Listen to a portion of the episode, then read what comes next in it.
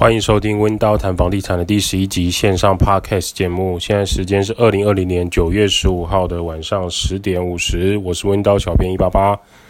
温刀谈房地产这个节目主要讲解每个人都需要居住的地方。你每天就是要回家，不管是租房子、买房子、住在爸妈家、亲戚家，总之关于租屋住家相关的议题都值得被讨论。每个人都值得拥有更好的居住品质。温刀是一个租赁管理公司，我们营业项目有帮屋主代租代管理、包租代管、装潢设计、装修工程、布置软装设计，有自己的官方网站、Instagram、FB、YouTube 频道，放在资讯栏让大家做连结。我们今天来聊一下租屋常见的付费金额有哪些。首先，我们要先讲早期租房子的样貌，通常会从街头上就是撕那个红单子啊。或者是说，你可能在那种布告栏上面忽然看到很很多流苏，一根一根的，然后是是一个名字或是电话，这是早期租房子的样貌。甚至很早以前可能是用书法字在红色的纸张写，然后贴在窗户、贴在铁卷门、贴在木门上，就是早期租房子的样貌，就是要告示、告知大家我要租这个地方，我要租这个土地，我要租这个工厂。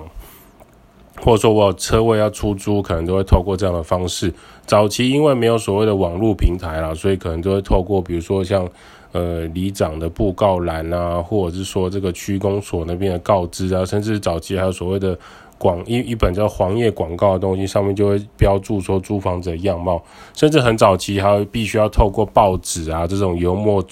油墨来宣传的租房子的。早期收租金是什么样子？可能是每个月房东必须要去敲门啊、按电铃啊，来跟你收现金的房租。那你租约还没有到的话，其实就是。也是会遇到一种情况，很很微妙啦，这也是早期收租金会常遇到的，就是房东忽然来敲门跟你说：“哎、欸，我囝被从美国回来，我儿子要从美国回来了，我女儿要结婚的，所以我要收回房子啊！你我再给你一个礼拜的时间，那你就要搬走了。我不管了、你要搬走了。”就是早期的房东会有一个这样的那个恶质的行为啊，做阿白了。就是要你要搬走这样子，那收租金的话，就因为他每个月都要去收租嘛，那如果没有收到的话，可能就会牵扯到一些其他的呃暴力行为或是什么的，这是早期收租金的样貌啦。那后来慢慢的开始有合约的行为，然后呃汇款的行为开始会避免这种每个月房东都要舟车劳顿，他可能不一定住附近，住楼下的。这种情况啦，那房客都可以透过汇款的方式，或者是说像现在有 APP 转账啊，甚至你可能从账户可以直接转转过去啊，这样就很方便。这样子，早期为什么他们说收现金之外，为什么不直接去银行存款呢？因为他们认为说我在收租金这个行为，如果你去银行汇款，我可能会被国税局查税啊。他会觉得说国税局就可以证明我有收钱这件事情。那在现今的个资法的情况下，其实你这种汇款行为并不会让房东有被查税问题，是因为现在很多个资跟账户的机密是呃保障的比较好啦，国税局不会因为你去做汇款的行为就去查你的账啊，除非你每个月的汇款金额真的很大，比如说一个月超过五十万以上或者是一千万以上那种大的金额，国税局当然就会去关心了。所以现在其实透过汇款啊，这种收租金的方式也就比较不同。这一集算是基本篇，但是我们会带到一些实务上遇到的状况。租赁管理、租赁房屋管理，著名之一就是租赁的你租房子的管理事件。租房子一定要签约，目前台湾法规就是规定双方白纸黑字写下来，称为合约。当然，就法律精神来说，就是双方口头答应就是有效。那问题来了，你如何跟其他人证明你们双方口头答应是有效的？你可以说我有录音啊，但现在的法规也有规定啊，你秘密收证的录音，你如何证明那是他的声音，或者是说是我在另外一个人同意的情况下做录音收证？所以呢，就法律精神来说，双方同意就表示这租赁有效，可是你如何举证有效？所以法律上的定义跟实际上的尝试就有点不同。这个。部分我们需要注意一下，所以才会所谓的呃口说无凭，我们白纸黑字写下来。租约里面有常见几个付费名词，我们也来关心跟了解一下。首先第一个是定金，定金呢，我们通常是用言丁定这个字，而不是另外一个定。另外一个就是决定的定。那这个言丁定才是我们在租赁管理合约很常遇到的这个字。定金就是当你看了一个房子，不管你是去看套房还是整层住家、空屋，什么都好，你看完这个房子很喜欢，可是你没有马上要签约。可能要二到五天啊，或者是说你双方约定一个时间之后签约，这时候你就会支付月租金的一部分当做定金，预留这间房子签约的第一顺位。这时候如果其他人想要租这个房子，只能等你放弃才有可能等轮到其他人。有点像是说你你去你看完这房子，可是你目前住的地方租约还没有到。假设现在是九月中，然后你那个房子到九月底。那你看了这房子很喜欢，你为什么开始看房子？表示你租约要到期，你有想要搬家的打算。那这时候呢，你当然会去市面上看很多呃你喜欢的房子或不喜欢的房子。看到很喜欢的时候，又你不太可能说九月二十五号到九月三十才去看房子，所以你提早看房子的情况下，你希望下一间的房子可以保留这个租房子的机会给你，所以你再跟他做签约。那你像现在今天是九月十五，你想要假设九月三十搬家，所以你很喜欢。那对方为什么要留这个房子给你？就是因为你先支付了，比如说租金，假设是一万五，那你先付了七千块作为定金，来跟屋主，就是这个房子所有权人，告诉他说我很喜欢这个房子，然后我们约定九月三十号的时候我们来签约。那口说无凭，所以我就先付了第一个月租金。的一一部分，比如说七千块作为定金，那你必须保留这个房子给我，你不可以给其他人签约，你不可以给其他人付定哦，否则我们双方会什么违约的处理。你可能会在定金单上面有这样的约定嘛？这就是说所谓的预定预留，你帮我预留这个房子。那对方呢，在也同意这件事情的情况下，他就不能说他收了你的定金，然后再去给其他人，就是可以看屋啊，然后给其他人说，哎，那我租给另外一个人好了，就他就不能做这样的事情。那这种情况你要注意，就是通常当你支付支定金之后，双方会空窗好多天等待，可是最后你如果又告诉这屋主，或是告诉他说，呃，我们要签约了，因为我看到另外一间更喜欢的，那你把定金还我。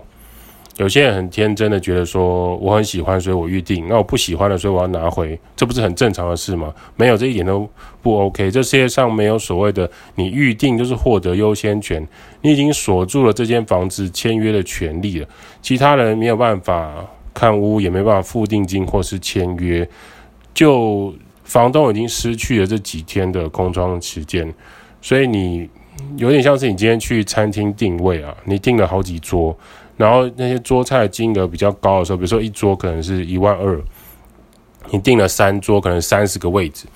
那对方就说，因为你的金额比较高，然后我们也可能要先帮你准备这三十个人的菜色跟菜单，那你必须要先支付一笔费用来保留这些桌位，那我们有帮你做一些我们预留的菜色这样子。结果你假设预定了一周后或者两周后要去用餐，你可能因为母亲节、父亲节、中秋节。预定了这件事情，你临时说你不去了，那希望餐厅这边可以把钱全部退回。很抱歉，餐厅是有权利没收或是作为一部分的赔偿，因为他帮你保留了这三桌，然后菜色也帮你决定了。那你可能是提早跟他讲，甚至你当天当天还没有跟他们说，或者是说你签约时间到了前几个小时才打电话给对方，那这件事情对餐厅来说是一个蛮大的损失的。类似像这样子的情况，就叫做定金。那当你反悔，定金是可以被没收的。这就是我们所谓的定金，你要留意的，它的用意是什么？然后你必须注意它的赔偿关系是什么。第二个呢，是通常是房屋中介在使用啊，我们他们通常称为斡旋金啊。斡旋金呢，大部分的效力其实跟定金一样，有一个好处就是中介伙伴会透过这个斡旋金，你可以设定一些条件来跟房东来做一些谈，或者是协商那个价格的部分。这个房仲为什么要有这个斡旋金？有两个用意啊。第一个就是说，呃，当你 A 想要跟屋主 B 做某一些签约上的要求的时候。这时候站在中间角色的 C，也就是房仲。他收你的斡旋金，他比较好去跟房东谈说，我们的这个 A 呢，他是很有诚意要租你的房子的。那他期望说，就是比如说你可能想要在做窗帘啊，或是你的床垫啊，或者是你的鞋柜啊，这些东西是有一些要求的。那这时候他比较。好，去跟房东来沟通这件事情，他们称为斡旋金了。那斡旋金就是当如果房东同意了，屋主同意了这个条件，甚至没有条件，可能就只是说他想要压一个签约时间，比如说一样九月十五号，然后我支付这个斡旋金给房仲，然后跟房仲请房仲去跟屋主说，我打算在九月三十号的时候签约，然后入住。那不知道房东同不同意以这个价格，然后我先支付斡旋金。当屋主同意了在斡旋金的单子上签名的时候，透过房仲来告诉你，就表示说，哎，屋主同意九月三十那一天要跟您签约，那这时候你的斡旋金就已经转为定金，到时候就是第一个月租金里面的内涵。一样的状况就是你要注意，你支付了这个斡旋金啊。中介跟屋主花了好多天的时间等待，房东已经同意你的条件，也签名把斡旋金告诉给你了，你却假设你却反悔没有要签约，是没有办法拿回斡旋金的，因为你要留意的就是说，斡旋金的用意跟定金一样，就是呃，房仲花了一些时间跟屋主沟通你要的条件，还有你要签约的时间。可是最后并不是屋主不租给你，而是你不租屋主的房子了。那这件事情上，斡旋金是会被没收的。另外啊，这边也顺便提醒要留意一下，很多人就会把那个房屋中介就是污名化了。那我们会说，有些时候是源自于自己的自身权益，要留意清楚。什么意思？就是你跟房仲签订的任何合约跟文件啊，你都要看清楚，不要点头如捣蒜，快速的好好好翻翻翻，签签签盖章，从第一份签到最后一份，都需要看清楚上面到底在写什么，他到底同意你什么？为什么很多细细的条文？你今天在签斡旋金的时候，也要留意一下斡旋金上面的文字跟金额，跟你。支付的是不是正确，以及对方房仲的身份是不是真实真实状态？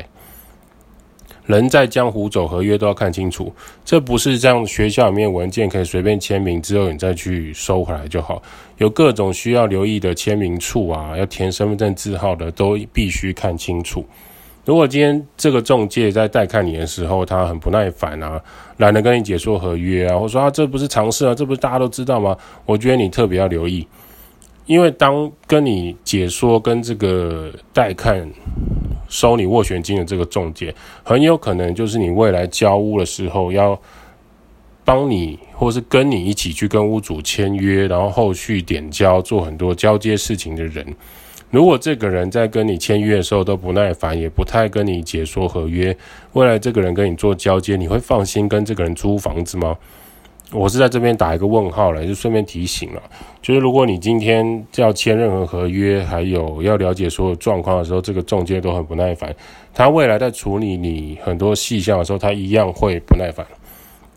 这是我们很常见的这房仲与租客的纠纷了。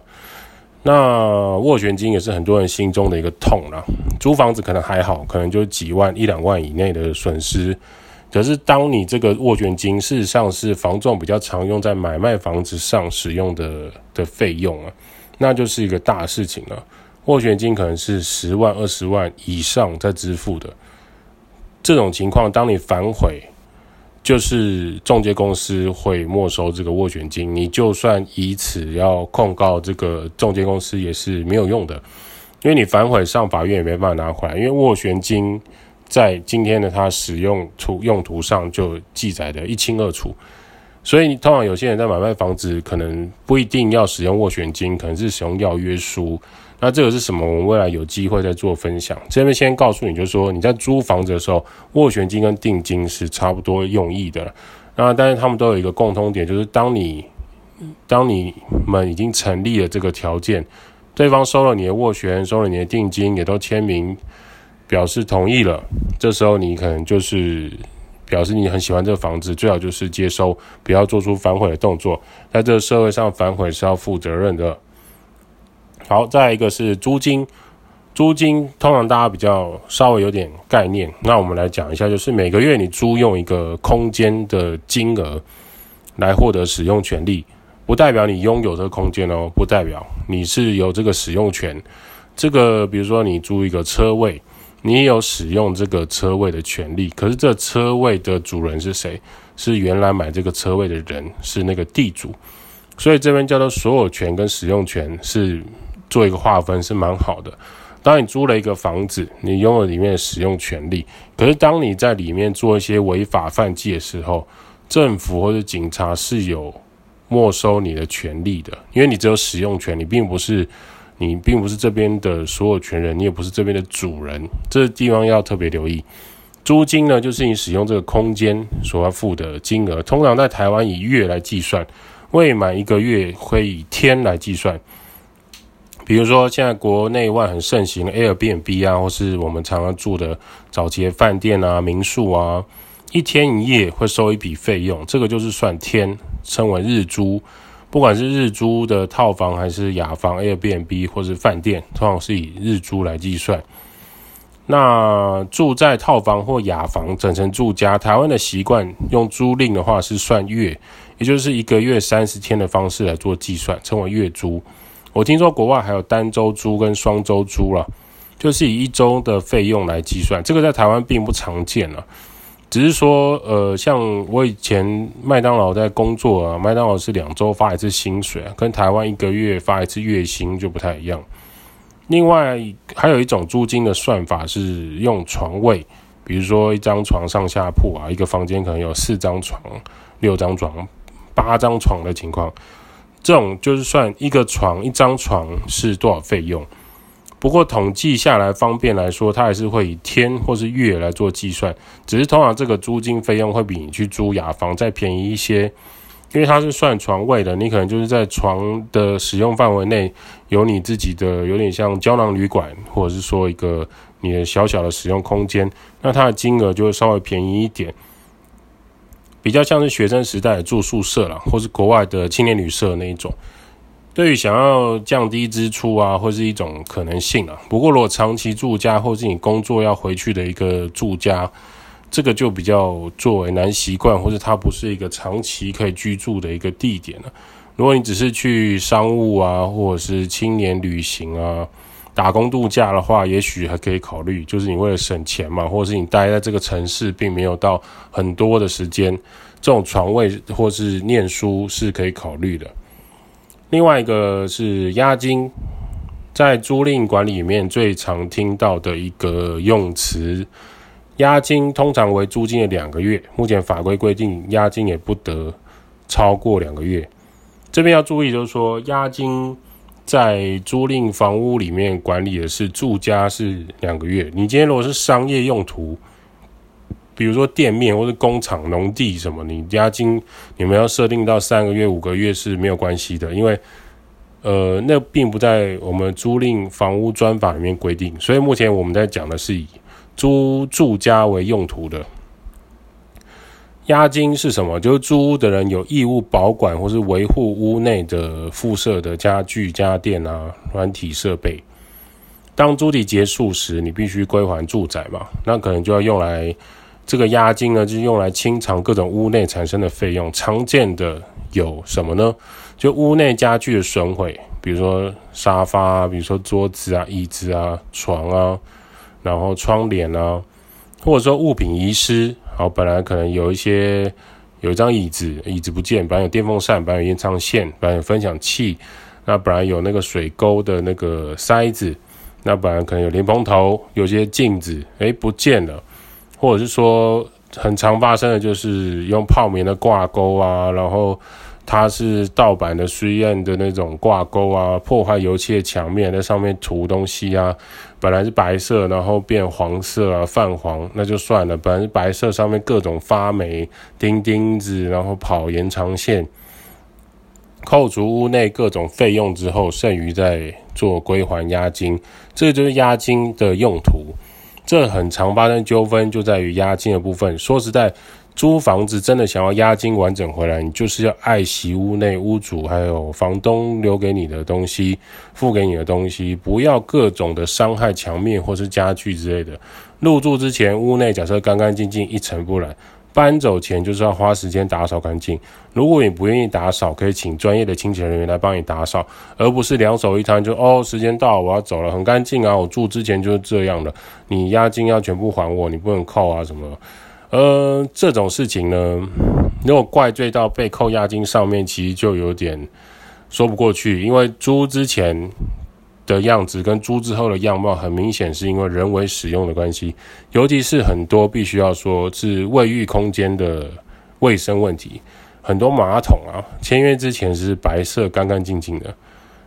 至少我们知道它是白色的。很多租约到期要搬走点交的时候，整个是咖啡色笼罩在底部，甚至出现黑色的纹路，飞到发亮，真的是很夸张。